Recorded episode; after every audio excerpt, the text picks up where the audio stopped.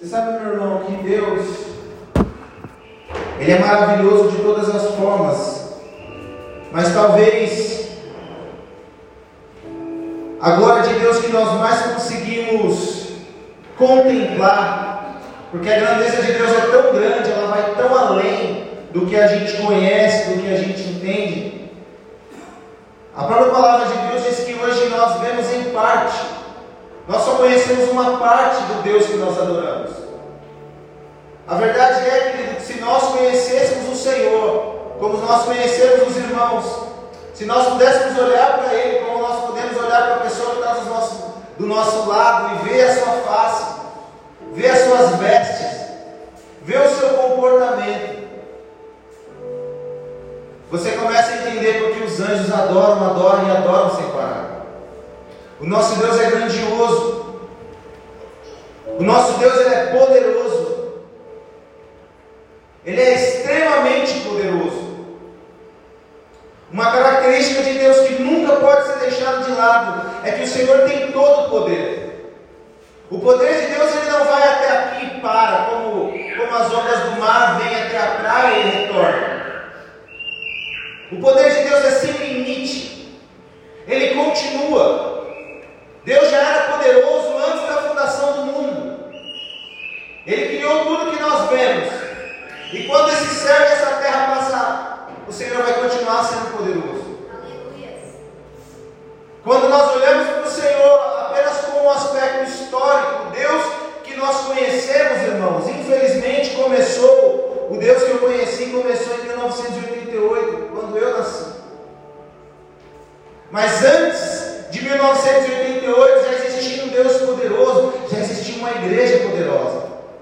Já existiam homens e mulheres de Deus tocados, transformados por Deus. E às vezes nós tratamos com o Senhor como se a história de Deus tivesse começado quando ela começou nas nossas vidas. Mas a verdade é que nós passamos pela vida dele. Não é o Senhor que passa pela nossa vida. Nós passamos pela vida dele. Não é o Senhor que é inserido em nós, nós somos inseridos nele. Você até pode achar que Deus chegou na sua vida quando você se converteu, mas isso é uma ilusão. O Deus verdadeiro sempre esteve no trono. Sempre. Ainda que você não creia, a glória dele, a graça dele sustenta. Porque é a graça de Deus que te mantém vivo.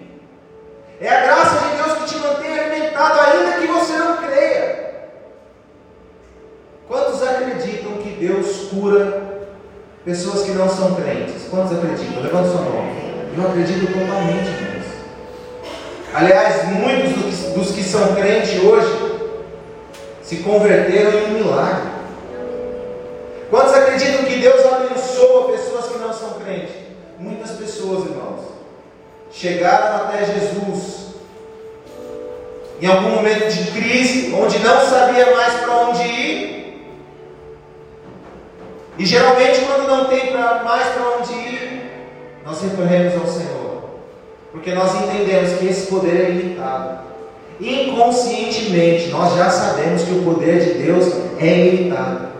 O problema é transferir essa revelação inconsciente para o nosso consciente e ter uma vida de revelação consciente da grandeza de Deus. Inconscientemente, até o ateu, no momento de crise, diz assim: Meu Deus do céu. Só que quando ele ativa a consciência dele, na vida consciente dele, às vezes esse poder de Deus não está lá. Mas Deus é poderoso, amém? Aleluia, o Senhor é poderoso.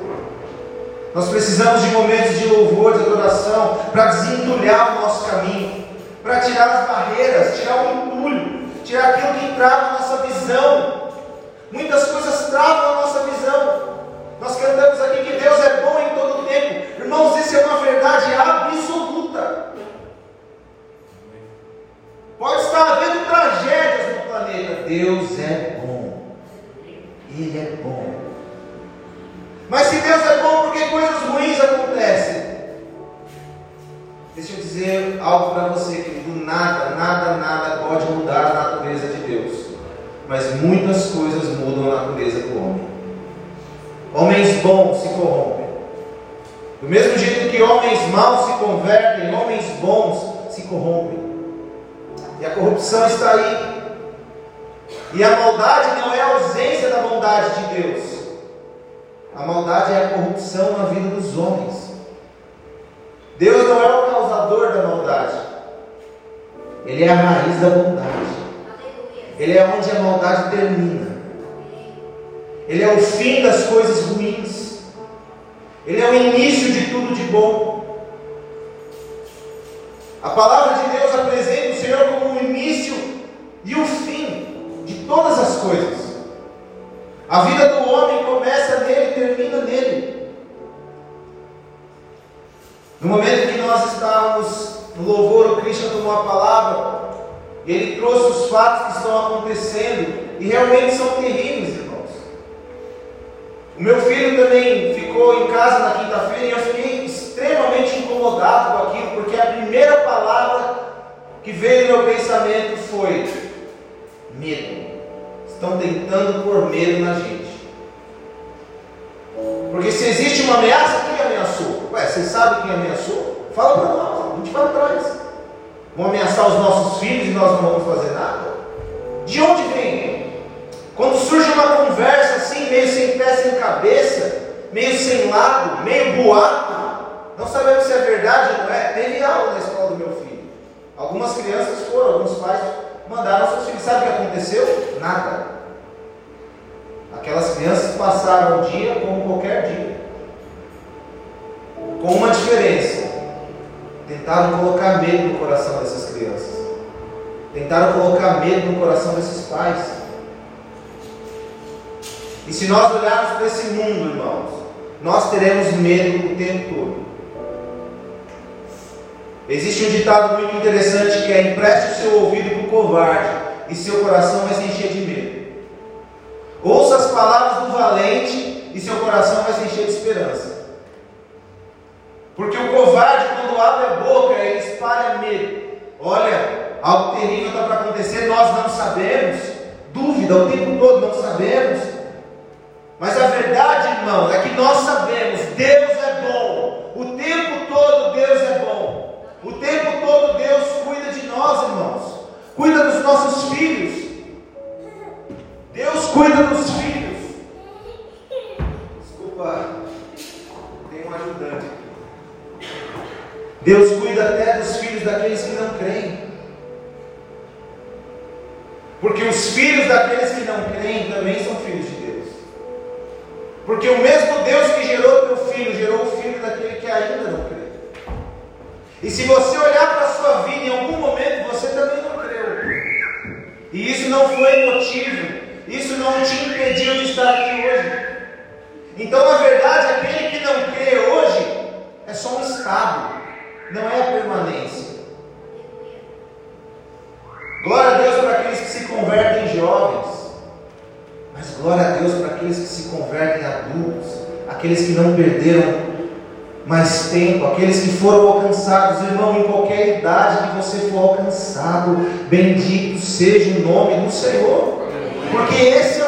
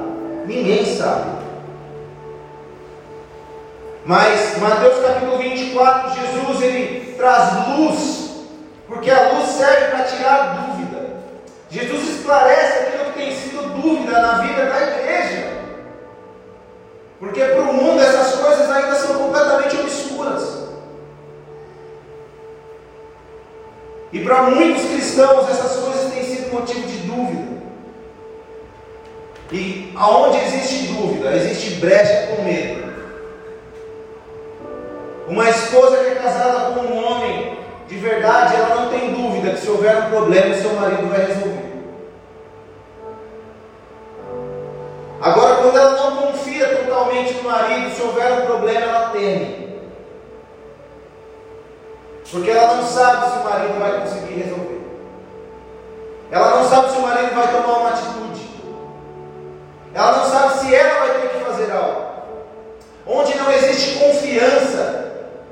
brecha para o medo.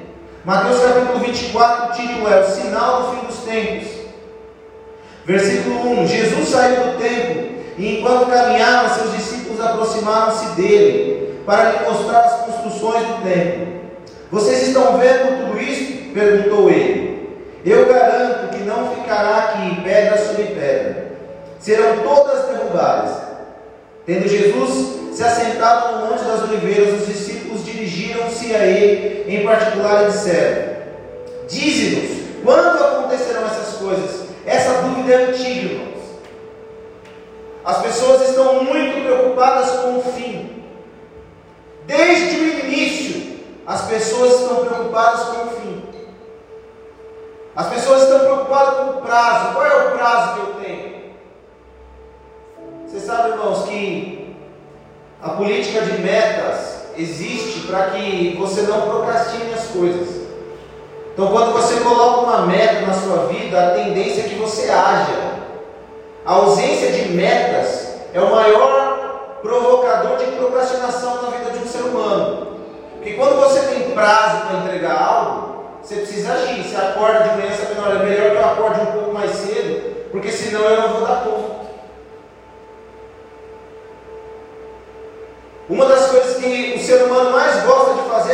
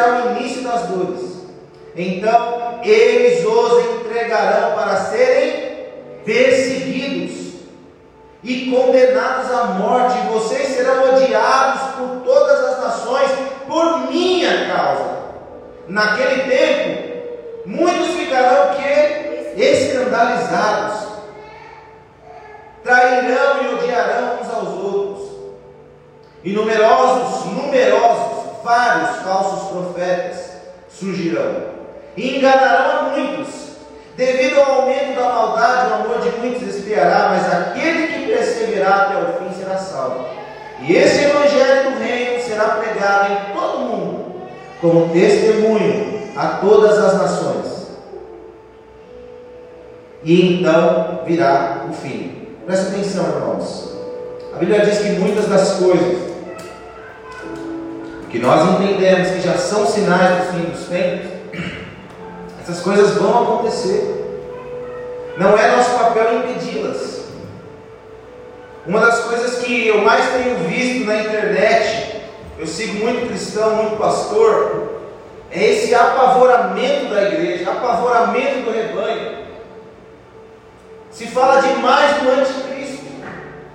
Mas deixa eu dizer algo para você, querido. Jesus nunca vai ser coadjuvante do diabo. Ser protagonista sempre foi o sonho do diabo. Desde lá do céu, ele olhou Deus, viu que Deus brilhava, viu que ele tinha glória, viu que ele detinha o poder. E poder é atenção. Gente poderosa é gente que recebe atenção. Tudo aquilo que você presta atenção, você entrega poder sobre você. O diabo sempre quis ser protagonista, mas Deus nunca será coadjuvante. O anticristo não pode ocupar mais a nossa mente, mais a nossa boca, mais o nosso coração do que o. Porque não foi o anticristo que morreu por nós, que redimiu a humanidade, que sarou as nossas feridas, que levou sobre si todos os nossos pecados. Esse foi o Cristo. E Jesus diz: tomem cuidado, ninguém vos engane. Vai aparecer muita gente falando: olha, o Cristo está aqui, o Cristo está ali. Mas onde Cristo está? O Senhor está dentro de você. O Cristo não está lá, porque o Cristo está aqui, sentado aqui, nessa fileira, naquela, naquela, naquela outra. O Cristo está dentro de um ônibus agora, indo para vários bairros. O Cristo está em São Paulo. O Cristo está em todos os lugares dessa terra, porque a minha glória encherá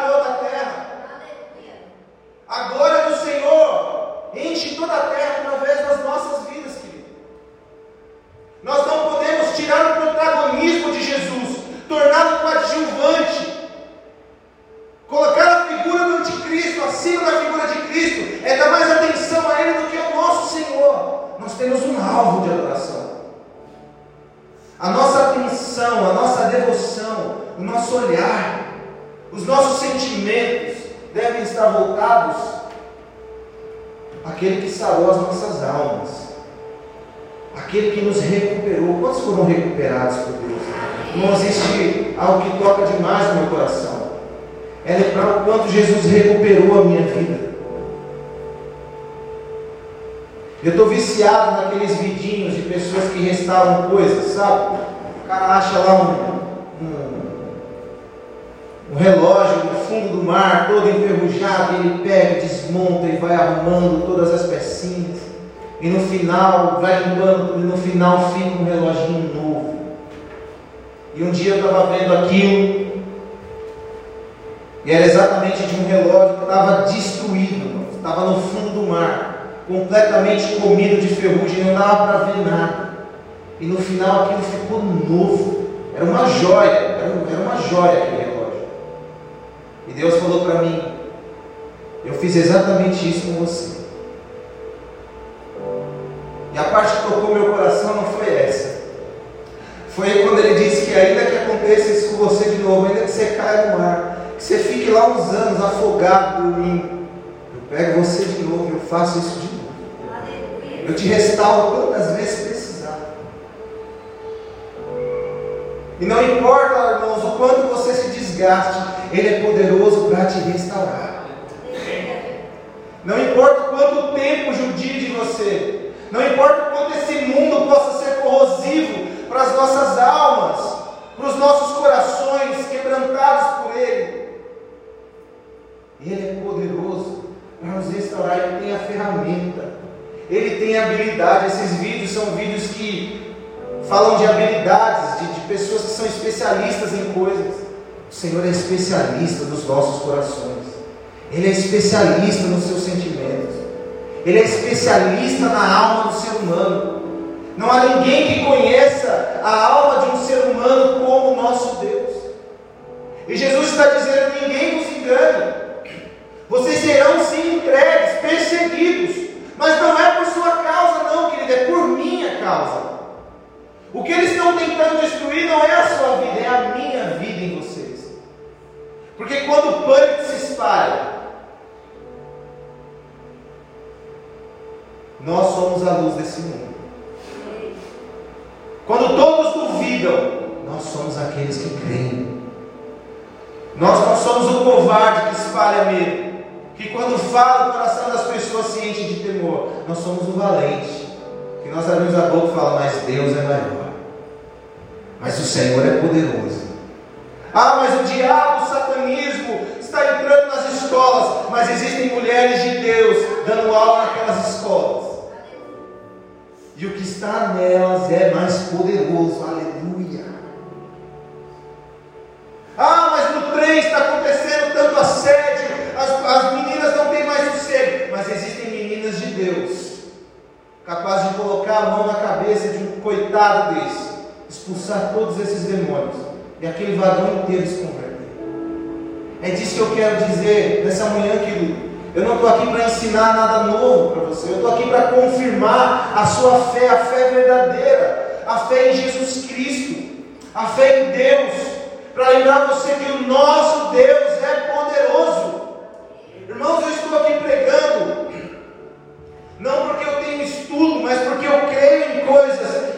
espirituais.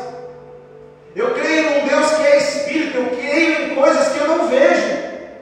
Eu creio que existem coisas acontecendo ao nosso redor, enquanto a gente dorme, sem que a gente veja.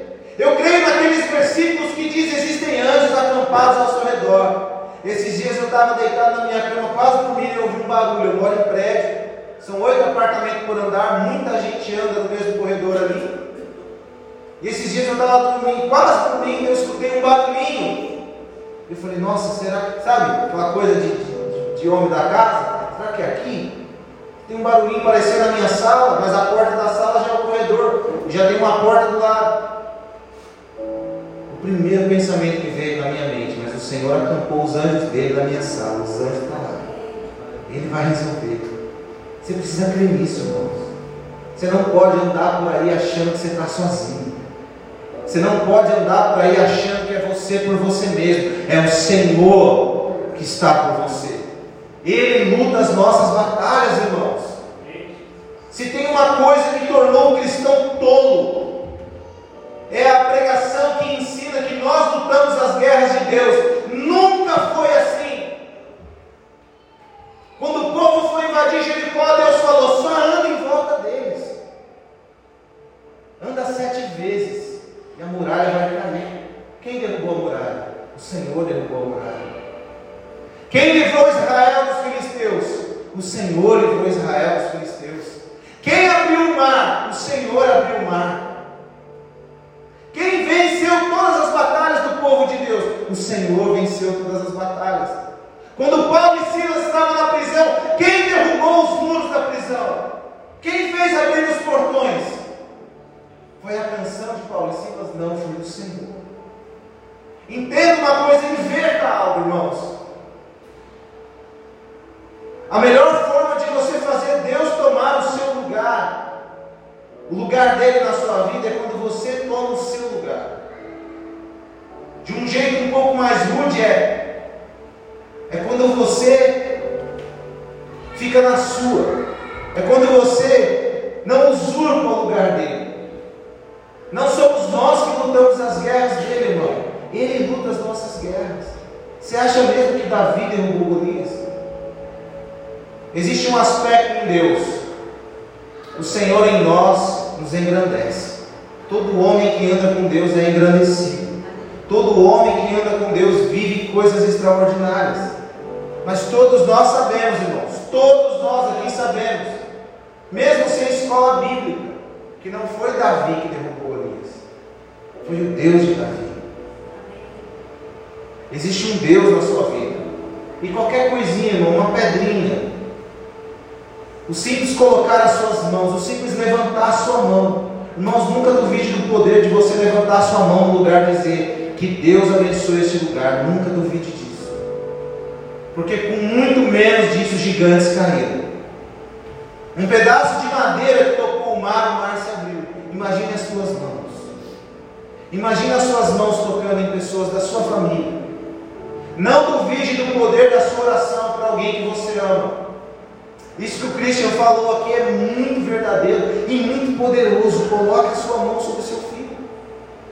A maior autoridade sobre o seu filho não é o diabo, ele nunca foi, irmãos. A autoridade sobre a sua vida, sobre a sua família, é daquele que você entregou. Para quem você entregou? Você entregou para o diabo ou você entregou para Deus? Então quem é autoridade na sua vida é o Senhor. O diabo ele vai mentir, porque ele é mentiroso. Ele vai dizer: Olha, eu sou poderoso, hein? Eu, se eu entrar numa escola, eu acabo com a escola. Abra sua Bíblia comigo em 1 Samuel. 1 Samuel, capítulo 5, versículo 1. Eu quero que você leia isso.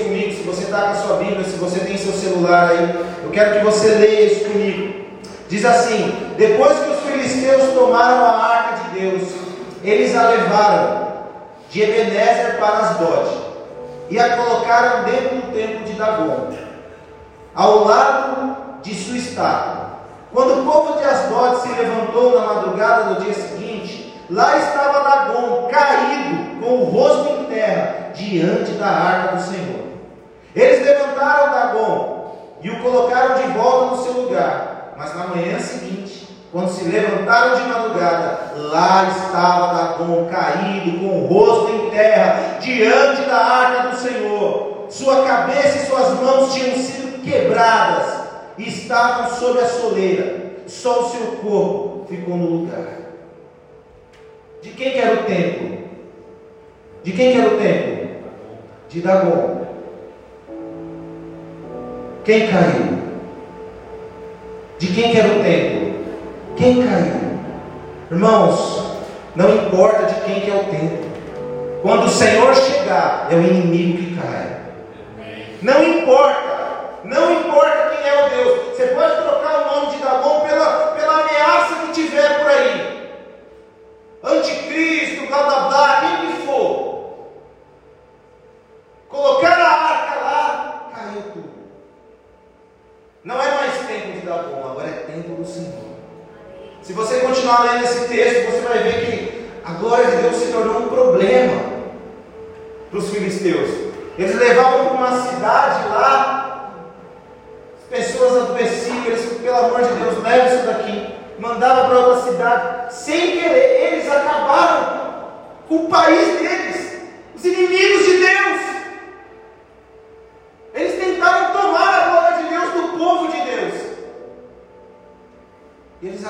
Destruindo a si mesmos. Irmãos, toda vez que o diabo tentar tirar a glória de Deus da sua vida, ele está destruindo a ele mesmo. Naquele tempo era a arca de Deus que carregava a presença. Hoje quem carrega a presença somos eu e você. Aleluia.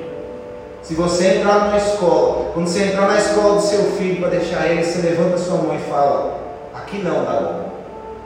Se você aparecer aqui, você vai correr por sete caminhos.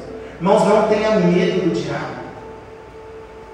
Nós lemos aqui em Mateus 24, Jesus dizendo: Olha, coisas terríveis vão acontecer, mas não tenham medo. Estejam posicionados, sabendo quem vocês são, sabendo quem eu sou. Eu vejo vários enredos hoje em dia falando dos fins dos tempos e de coisas horríveis e do dinheiro e como vai ficar ruim a nossa vida. E Jesus disse: Olha, haverá fomes mesmo, guerras mesmo. Mas muita gente está tirando os olhos do Senhor, colocando no inimigo e fazendo o inimigo crescer, como Golias crescia toda manhã e toda tarde diante do exército do Senhor. A Bíblia fala que toda manhã Golias se levantava, ia lá e falava: Tem homem aí para me enfrentar? Como eu imaginei, não tem ninguém. Ele voltava lá para o arraial, ia fazer churrasco. De tarde ele levantava: Tem homem aí para me enfrentar? Não tinha ninguém. Mas Deus é tão poderoso. Deus é tão, mas tão poderoso, que ele podia ter levantado um cara maior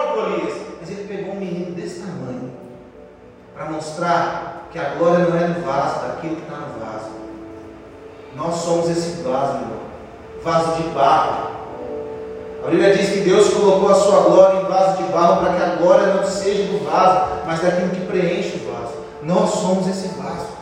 Nós somos assim, irmão, pequenininho. O diabo, o anticristo, essas personas, até o próprio diabo, irmãos, nós sabemos muito pouco. As características desse ser são coisas que chegam a ser incompreensíveis para nós. Existe um espaço de tempo entre nós e Ele que é colossal. Colossal. O diabo assistiu estrelas sendo criadas. Ele conhece os fundamentos de, de física. Ele sabe coisas que estão no centro da terra. É, é, não tente compreender. Mas a glória de Deus é pegar esse menininho pequenininho que não sabe de nada, jovenzinho, cuidador de ovelha, e derrubar esse gigante para mostrar que a glória é dele. Que não existe ninguém maior que ele. Que todo o poder está nas mãos dele. Do jeito que as coisas estão, parece que o diabo está por aí solto, descontrolado, indomável. Que ele é uma figura que quem vai poder parar o diabo?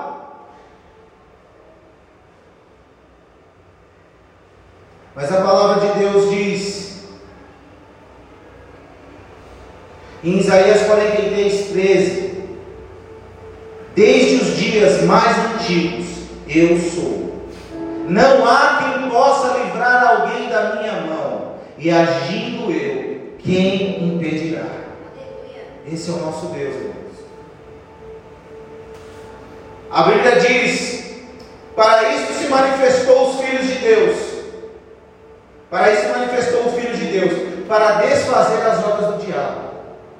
O diabo até pode fazer as obras dele, mas para isso manifestou o Filho de Deus, para desfazer.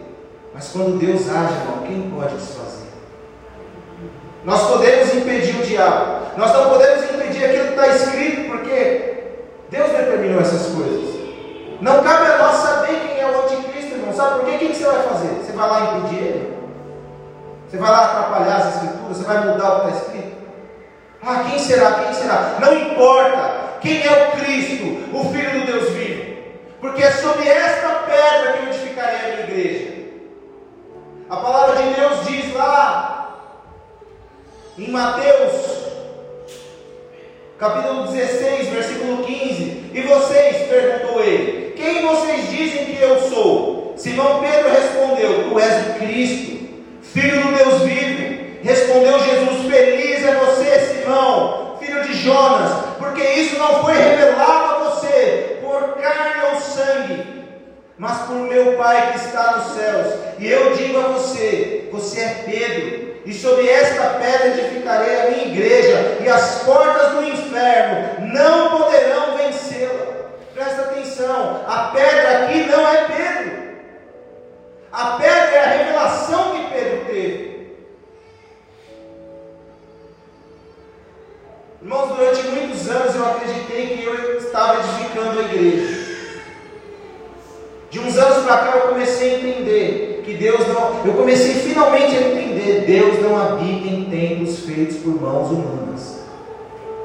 E esse versículo saltou meu coração. Quando Jesus diz: Quem eu sou? Quem eu sou? Quem você acha que eu sou? Muitos discípulos estavam ali, mas um respondeu: Você é o Cristo. Você não é filho da mulher lá. Você não é um de nós aqui, você não é igual a um de nós. Você até está aqui, mas você é o Cristo. Você é o Filho do Deus vivo, o Alfa e o Ômega.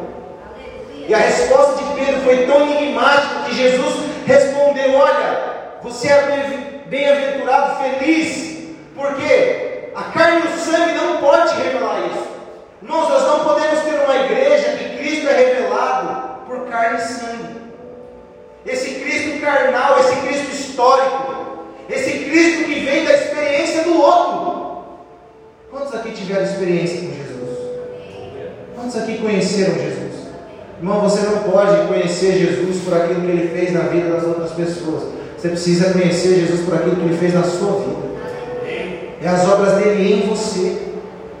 Porque quando o Espírito, quando Deus te revelar quem é o Cristo, você se torna uma pedra. E ele diz: sobre essa pedra eu edificarei a igreja. Quem edifica a igreja? Ah, não, mas essa igreja é a primeira igreja lá. Não, esta é a igreja que Deus edifica até hoje. Cada vez que nós temos um irmão, uma irmã que tem a revelação de que ele é o Cristo, o Salvador, o Messias, aquele que havia de vir, o maior de todos, nós nos tornamos uma pedra, que soma com outra pedra, com outra pedra, com outra pedra. E aquilo vira igreja, aquilo vira casa de Deus, porque ele não habita em templos feitos por mãos de homem. Eu sigo uma conta do Instagram que mostra regiões históricas da Europa. Esses dias apareceu uma igreja na França, muito antiga.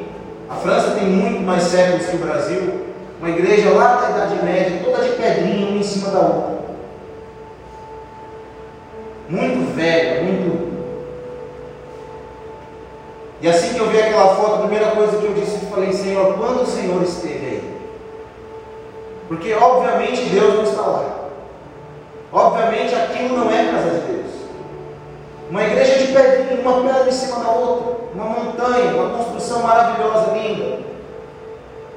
Mas só serve como arquitetura. Porque aquilo não é a casa de Deus.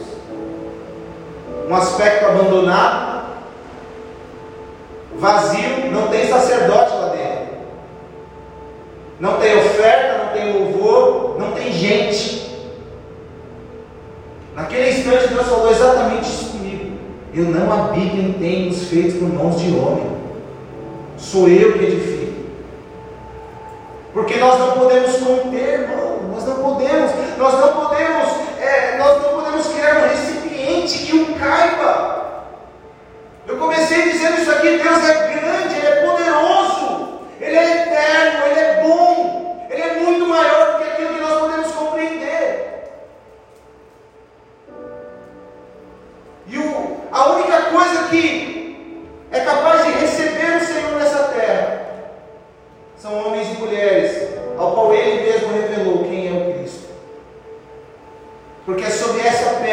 essa revelação, irmãos, igreja é feita de gente que nasceu de novo. Nós não vamos edificar igreja, irmão, com gente que não nasceu de novo, com gente que não teve revelação de quem Ele é, gente que tem uma revelação da carne e do sangue mover de milagre. Há pouco tempo nós tivemos lá o avivamento de, do Kentucky. Quem sabe o nome das pessoas que estavam lá, os líderes do negócio? Alguém sabe? Eu não sei. Quem sabe o nome dos irmãos do louvor que estava tocando lá e o céu desceu lá? Alguém sabe? Ninguém sabe, irmãos. Sabe por que ninguém sabe?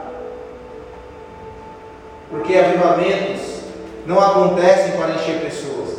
Avivamentos acontecem de pessoas cheias. Nem é uma igreja. É uma universidade, uma universidade cristã, presbiteriana, mas é o auditório de uma igreja. Gente cheia de Deus. Irmãozinho cheio de Deus no teclado, irmãozinho cheio de Deus tocando violão, uma irmãzinha cheia de Deus andando, orando, daqui a pouco o céu começou a descer naquele lugar.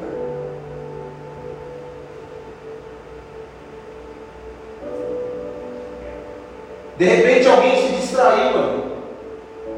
Três dias depois alguém se distraiu, pegou o telefone, olha o que eu estou vivendo aqui, olha que tremendo. E algumas pessoas foram atraídas não pelo Espírito, mas pela carne e pelo sangue. Porque foi carne e sangue que mostrou para o resto do mundo que aquilo estava acontecendo. Um monte de gente começou a pegar avião e ir para lá. Sabe o que aconteceu? Acabou. Porque aquelas pessoas estavam vendo algo que não foi carne e sangue que mostrou para elas, mas o Espírito de Deus estava. Aquilo era um mover espiritual, aquilo não é intencional, aquilo não é fabricado. Irmão, você não precisa pegar um avião para ir lugar nenhum viver avivamento, porque o avivamento não é de, de fora para dentro, é de dentro para fora. Se não acontecer em você, não vai. Você pode ir no lugar que tiver, você vai esfriar. Você é o pano quente que coloca no fogo e apaga o fogo. Pano frio. Nós precisamos, a igreja precisa de gente que tenha a revelação de quem é o Cristo. Porque quando você sabe quem é o Cristo, irmão, não importa quem é o anticristo. Não importa. Não é ele que toca o meu coração. Não é ele que me conduz às lágrimas. Não é ele que me conduz ao arrependimento. Não é ele que guarda a minha casa. E ele não tem poder sobre mim. As perseguições que nós vamos sofrer, irmão, nós vamos sofrer por causa de Cristo.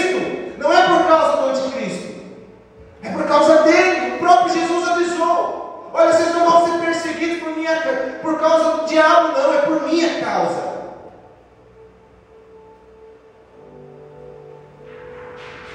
Se tem uma coisa que nós não podemos, irmãos, é ter medo de cancelamento. Porque o cristão ele é naturalmente cancelado. O cristianismo é odiado pelo mundo porque ele é contrário a toda a política mundial.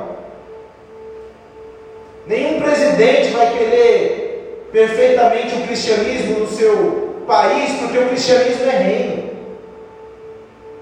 Um presidente, quando é cristão, ele tem que falar: Senhor, tu és o Senhor dessa nação. Eu sou o presidente, mas eu sou servo. E aquele é o cargo máximo. E os homens não querem abrir mão da sua posição. Quando Deus se estabelece no lugar, Ele estabelece o reino dele naquele lugar.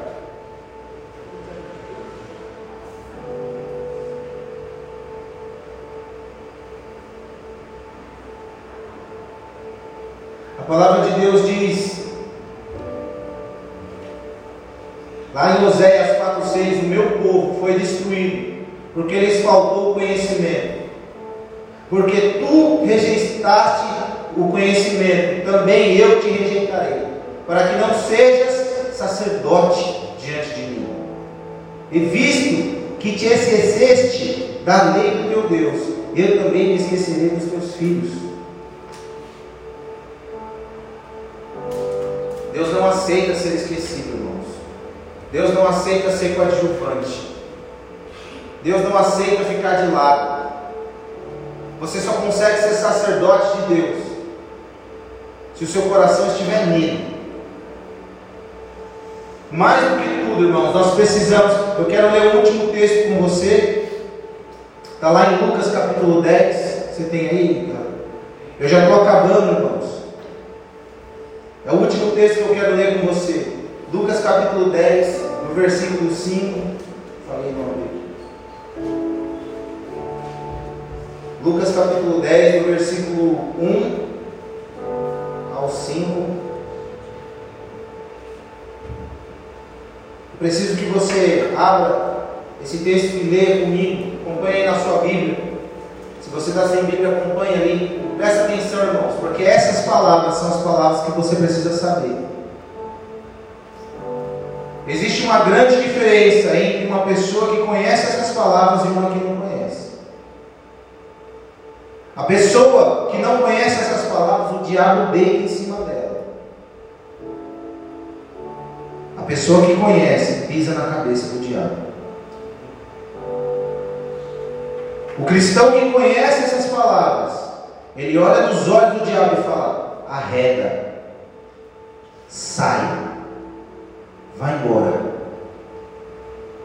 Ah, mas e se o diabo expôs meus pecados? Eu exponho os dele. Quer ver quem tem mais pecado? Você vai falar dos meus, eu vou falar dos teus. E você que estava na glória, perdeu a glória. E você que via ele face a face, não vê mais. Os meus estão perdoados e os seus. A pessoa que não conhece isso aqui, irmão, morre de medo de ser exposto pelo diabo. Em púlpitos. Muita gente não quer ministrar, não quer servir a Deus no ministério porque tem medo de afrontar o diabo. Afrontar o diabo é algo natural do cristão. É natural. É natural. Pegar seu carro e vir aqui já afronta. Porque ele sabe que chegar aqui nós vamos falar. Confiamos no nosso Deus. Ele é maior, ele é grande. Quem sabe, quem não sabe essas coisas, o diabo deita em cima dele, mas quem sabe essas coisas aqui, quem conhece essas palavras, quem presta atenção nisso, quem coloca os olhos nessas palavras aqui, pisa na cabeça dele. Se tem uma das grandes artimanhas que o diabo tem êxito sobre o cristão, é convencer ele de que ele não precisa ler a Bíblia. Não leia a Bíblia, não conheça. Oséias 4,6 diz: O meu povo está sendo destruído porque lhe falta conhecimento. Eles estão esquecendo da lei do seu Deus. Deixar a lei de Deus de lado é rejeitá-lo. Deus diz: Você não pode ser sacerdote diante de mim, porque você rejeita as minhas palavras. Eu rejeito que você seja sacerdote. Que eu não posso ter um sacerdote que não me conhece. O sacerdote é aquele que oferece coisas a Deus. Como você pode me oferecer qualquer coisa sem me conhecer, sem saber a minha essência? sem saber do que eu gosto, sem saber o que eu penso. Se tem algo maravilhoso no casamento, irmãos, é que o casamento nos ensina muito a respeito de Deus. A esposa conhece o marido. Dificilmente, a não ser no começo do casamento, uma esposa vai preparar uma comida e servir um prato algo que seu marido não goste. Isso é vida de Deus. Isso é união. Isso é sacerdócio. O marido, quando oferta algo para a esposa, ele oferta sabendo daquilo que ela gosta. Eu vou dar para ela aquilo que ela gosta. Eu não posso dar algo para minha esposa que a mulher do outro cara gosta. Eu tenho que dar a roupa da cor que ela gosta. Isso é sacerdócio. E porque nós rejeitamos isso, o Senhor rejeita. Para que você não seja sacerdote. Para que você não. E isso é cuidado, para que você não venha oferecer fogo estranho para Deus. Para que você não fique por aí oferecendo coisas que Ele não pediu. Para que você não fique por aí tendo sacrifício enquanto Ele pede misericórdia. Misericórdia eu quero, não sacrifício. Os sacerdotes que não conhecem a Deus estão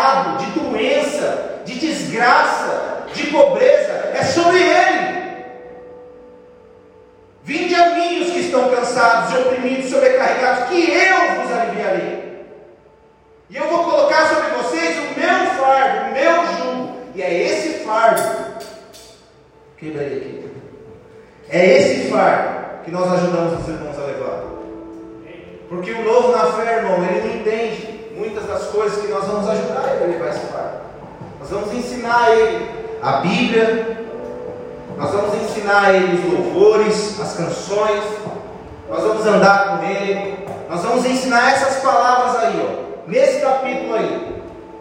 Todo crente que tem medo do diabo não conhece Lucas capítulo 10. Se você está sentado aqui e a palavra Satanás te assusta, é porque você nunca debruçou sobre Lucas capítulo 10. Num cantinho, em uma mesa, lá no seu quarto, na cama, trem. Porque qualquer cristão, qualquer filho de Deus, nascido de novo, que algum dia abriu a sua palavra, pediu direção para o Espírito Santo, nós vamos ver isso mais na frente, e leu essas palavras, olha para o diabo nos olhos. Você sabe quem nós não olhamos nos olhos? O Senhor. O Senhor nós não olhamos nos olhos. Você sabe por quê, irmão? Porque não dá. Não dá para olhar nos olhos dele. Todo homem que encontrou com Jesus, com Deus, rosto em terra. Saulo no caminho de Damasco, viu uma luz, pelo amor de Deus. Moisés viu uma sombra lá, ninguém conseguiu olhar para a cara do homem 40 dias. O cara com véu, o negócio vazava o véu, parecia um farol lá da rota. Ninguém olha para a cara do homem. Todos que viram, todos que tentaram olhar não conseguiram. Olhos de fogo. É algo que está muito além. Mas o diabo fugirá de nós. resistam e ele fugirá de vós. Lucas capítulo 10, versículo 1 ao 5. Depois disso, o Senhor designou outros 72 e os enviou de dois em dois. Quantos discípulos, irmãos? 72 pessoas. Quais os nomes delas? Não sei. Você está disposto a viver uma obra? Você está disposto a ter a sua vida na Bíblia, sem que ninguém saiba o seu nome? Você está disposto a fazer a obra de Deus, a ser enviado por Ele, e ninguém saber o seu nome? Porque na história de Jesus, o que importa é o nome dele, importa que ele cresça ou diminua. Nós vamos ver aqui pessoas que fizeram coisas extraordinárias para Deus. 72 pessoas, sem nome. Talvez os apóstolos estavam no meio. E os enviou dois a dois adiante dele, a todas as cidades e lugares por onde ele estava prestes a ir. E disse-lhes: A colheita é grande, mas os trabalhadores são poucos. Portanto, peçam ao Senhor da colheita que mande trabalhadores para a sua colheita. Vão, e eu os estou enviando como cordeiros entre lobos.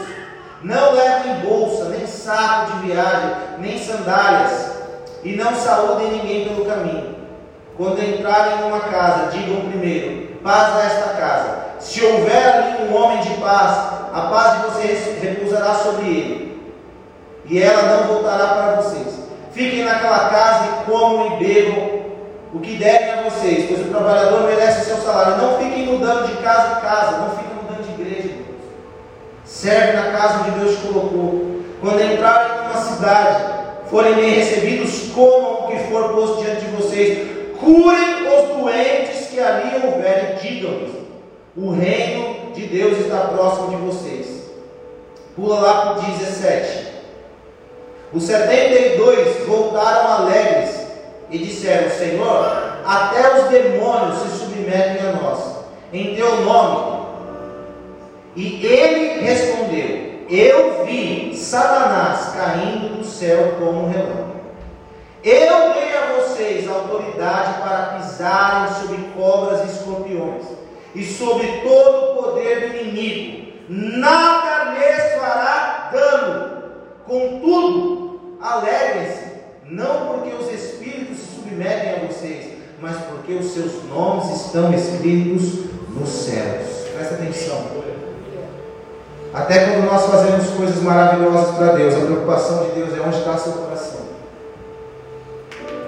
Os 72 discípulos voltaram, Senhor, nós vivemos, estamos vivendo o avivamento. Nós fizemos os negócios lá. E a palavra de Jesus é: olha, legal. Mas lembra de uma coisa: você é salvo, você não é salvador. A sua alegria tem que estar em ser redimido, em saber que essas pessoas não são diferentes de vocês. Esses endemoniados eram vocês lá atrás, até que eu chegasse na vida de vocês. Esses perdidos, esses doentes, eram vocês, talvez há 5, 10, quantos anos Jesus te curou? A sua alegria, irmão, não tem que ser expulsar demônio, curar enfermo, Sinais e maravilhas, aliás, queridos, sinais e maravilhas é o sinal do anticristo. A Bíblia fala que o anticristo ele vai se levantar com muitos sinais e maravilhas.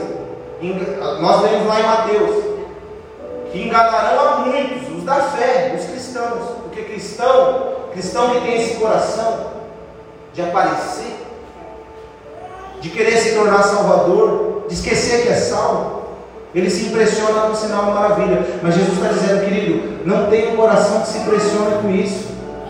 Contentem-se, se alegrem, porque o seu nome está escrito no livro dos céus. Essa é a sua alegria. Essa é a sua honra. Qual é a minha honra? É ser sacerdote? Não é ser filho. Irmãos, não existe um cargo maior do que filho de Deus. Quem Jesus era? O filho de Deus. Não existe um ministério. Ah, o apóstolo é menor que filho de Deus. Missionário menor que filho de Deus. Qualquer coisa que você fizer para Deus é menos do que ser filho de Deus. Ser filho de Deus é onde Jesus está. E essa é a vontade de Deus. Ter vários filhos parecidos com Jesus. Filhos parecidos com Jesus. O que, que ele quer? Filho. Ah, Deus quer servos. O Deus que nos serviu está procurando servos. O Deus que nos serviu. O Deus que veio me servir, que abriu mão da sua glória para me servir, agora quer que eu sirva. Irmão, se tem uma coisa que é, é, é o clique, é, é, o que diferencia o vencedor, o cristão vencedor do cristão que anda de cabeça baixa, o vulgo derrotado.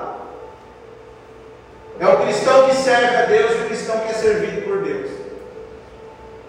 Enquanto você tentar servir mais a Deus do que ser servido por Ele, você vai ser derrotado. Porque quando a Bíblia, a Bíblia diz uma coisa, isso aqui é mistério de Deus, o maior é menor. Aquele que quisesse entre vocês ser o maior, seja que vos sirva. Toda vez que você tenta servir a Deus mais do que você é servido por Ele, você está dizendo, Senhor, eu quero ser maior que você. Não aceito ser menor, eu quero ser maior que você. Não, não, não, eu não vou, não lavo meu pé, não, Senhor. Eu lavo o seu. Jesus vai responder para você assim: se eu não lavar, você não tem parte comigo. Entre nós aqui, querido, eu sou o servo, porque eu sou maior. Jesus não é o nosso servo porque ele é menor, é porque ele é maior. Entende? No reino dos céus as coisas são. Já teve essa palavra aqui. Lembra, Cristo? Invertido. Aprenda a ser servido por Ele. Irmão, se existe uma coisa que é a característica do desprezo, é quando alguém te oferece algo e você não aceita. Experimente fazer um almoço para alguém e a pessoa não ir. Você se sente como? Desprezado. Deus está oferecendo o filho dele. Coma o meu corpo. Você fala, não, come o meu aqui. Ó. Vou dar meu corpo para ser queimado. Vou dar meu corpo para ser, vou dar meu sangue. Não é isso, irmão. Aprenda a receber de Deus. Jesus em Lucas 10 ele diz: Eu vi Satanás cair do céu. E eu estou dando a vocês poder e autoridade sobre todos os demônios. Em meu nome. Você precisa crer em Deus, irmãos. Eu queria chamar os irmãos do louvor aqui. Eu vou encerrar. Como eu disse para você, essa palavra não é para te ensinar nada que você não saiba, mas é para trazer a sua lembrança aquilo que te dá esperança. Eu disse que a palavra do valente ela enche seu coração de esperança. Uma igreja poderosa é uma igreja que tem um Deus poderoso. A igreja tem poder para esvaziar o hospital, irmãos. Está alguém de vós doente? Unge ele com óleo, ele será curado. Tem método. Por que, que as pessoas não estão sendo curadas? Porque nós não estamos ungindo. Experimente ungir alguém. Experimente ungir alguém da sua família. Tem alguém doente lá na família? Experimenta pegar o óleo, orar na sua casa, ajoelhar e falar: Senhor, eu quero cumprir a tua palavra. Não é por mim, é por ti e pelo meu irmão. Ora por ele e ele vai ser curado. Ah, não, mas isso é só se o pastor falar. Não, 72 pessoas sem nome. Irmãos, você não precisa ser famoso, você não precisa de um cargo, você só precisa que Jesus te envie e ele já te enviou. Você não precisa ser, do... não teve 72 apóstolos, tinha 12, mas 72 pessoas. Esses discípulos eram aqueles que foram batizados por, por João lá. Antes de Jesus chegar, João já estava batizando as pessoas, dizendo arrependei-vos, é chegar no reino dos céus. Esses caras, quando viu Jesus foi batizado, Jesus falou assim, João falou, ó, esse homem segue ele. Esse aí são os 72. Aqueles que não foi carne nem sangue que revelou. Aqueles que creram em Deus, que confiaram nele. Você está entre esses 72, irmãos. Talvez ninguém vai saber seu nome, seu nome não está escrito na Bíblia, mas a obra de Deus foi feita pelas suas mãos. Mas o reino de Deus vai chegar às pessoas por sua, por sua causa. Você precisa acreditar. Não deixe o anticristo te enganar, não deixe essas palavras. Irmão, quando você estiver na internet e começar a ver coisa de anticristo, você declara bem alto assim: Eu não quero saber do anticristo, eu quero saber de Cristo. Nós não podemos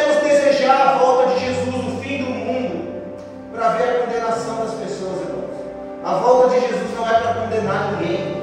A volta de Jesus é para buscar a sua amada igreja. E quanto mais tiverem nessa amada igreja, melhor. Que os nossos irmãos estejam nessa igreja. Que os nossos pais estejam nessa igreja. Que os nossos filhos estejam nessa igreja. Que nós estejamos nessa igreja. Que nós estejamos lá. Quando o Senhor voltar.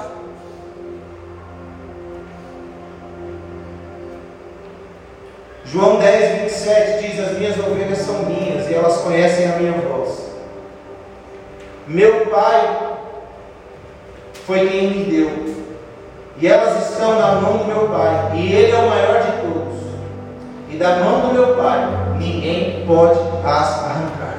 Se você é ovelha de Deus, irmão, esteja em paz, porque você está nas mãos do Pai. Tudo aquilo que Deus entregou para Jesus, Jesus entregou para o Pai. E Ele é o maior de todos, Jesus está dizendo ali. Ele é o maior de todos, e das mãos dele ninguém pode te tirar. Não deixe o anticristo te assustar, não deixe o diabo te assustar, não deixe o fim do mundo te assustar, irmãos. Porque o fim do mundo é o mesmo que é o começo. Jesus é o começo e o fim de todas as coisas. Ele é o alfa e o. A mesma alegria que você teve ao receber Jesus, você tem que ter em receber Jesus de volta. Você entende? Jesus de volta. Receba com a mesma alegria, com o mesmo coração. Fique de pé.